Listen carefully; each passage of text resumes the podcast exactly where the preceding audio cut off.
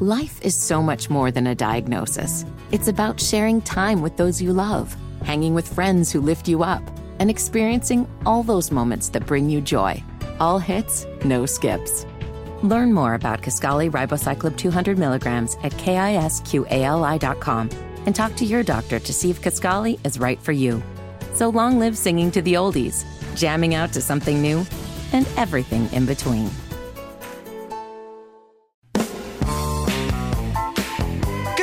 Is 9:35. It's Kendall and Casey on 93 WIBC. This has been an ongoing Yeah. saga Yeah. in your life Yep. and our listeners have become totally invested in it and you finally have a conclusion. It is. I, as of, uh, oh, I don't know, whatever it was, 8 o'clock last night, have been declared victorious in the It's the Never Ending Story that was my car insurance mm-hmm. saga. So, for those of you who don't know, I had a terrible experience with my insurance agent. Uh, I had to cancel my car insurance policy as well as my homeowner's insurance. Homeowner's insurance was great. They were very apologetic. The car insurance company attempted to charge me an early cancellation fee, which, even though they owed me money back, meant that I would have owed them $12. dollars And I called them and I said, There is no way in hell I am ever giving you this $12. I tried to explain to them my experience with the insurance agent. They said, um, yeah, we're sorry about that. We don't care. You owe us the $12. Then finally, at the end of one of the conversations, I told them about this erratic behavior from this guy. They said, well, we're going to have a, a case agent or something call you. Okay, I'm going to tell it to somebody higher up and surely we'll move forward. Mm-hmm. I get a bill from a collections agency saying I owe $12. Well, in the interim, when this had all been going on, the dude had been arrested multiple times, according to the state website, for a variety of things. So I put it to you people on what I should do. Got a variety of uh, advice. Even got a decided, you know, hey, I got to move forward with this. And if it means go to court, I'm going to go to court and tell a judge, and we're going to have WIBC day at the courthouse and bring a courtroom full of people. This got so bad at one point, Casey. Like everybody in the community apparently knows about this guy's behavior and what happened, and people are emailing me, telling me more information. The guys, I guess it's his ex-wife, even emailed me at one point, was saying, "Please don't out my husband because, Yeah. you know, my kids and Right. blah blah blah." Don't embarrass us. so I said, "Hey, I'm going to do everything I can to avoid."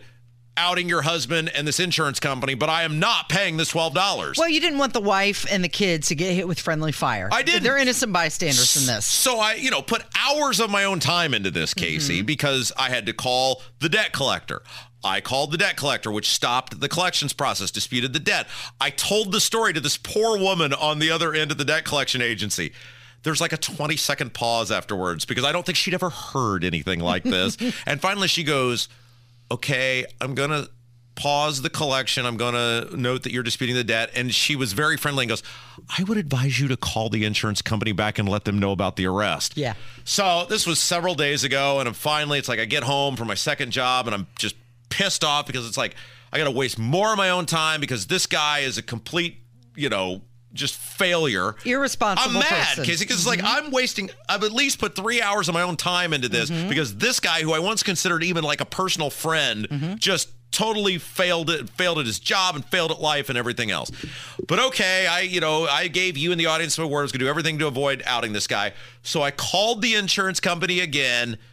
The lady was much more helpful than the lady I had before. I said, "Lady, I'm going to tell you this story. Here's the arrest record of this guy." Yeah. Again, there's like pause on the other end. She goes, "Um, I cannot cancel this this late fee, but let me see what I can do." So I'm, you know, I, I'm waiting, I'm waiting, waiting. Finally, after I don't know, it seemed like five, six, seven minutes. Yeah. She comes back and goes, "Um, yeah, we're we're pleased to let you know that we can cancel this debt, and we will inform the, inform the debt debt collector not to uh further pursue this Yeah. debt. So they can, and this is what makes me really angry. The last time I called, nope, nothing we can do. Right. They Nope, could have done no that the way- first nope, time. It's etched in stone that we mm-hmm. can't possibly remove this debt. Mm-hmm.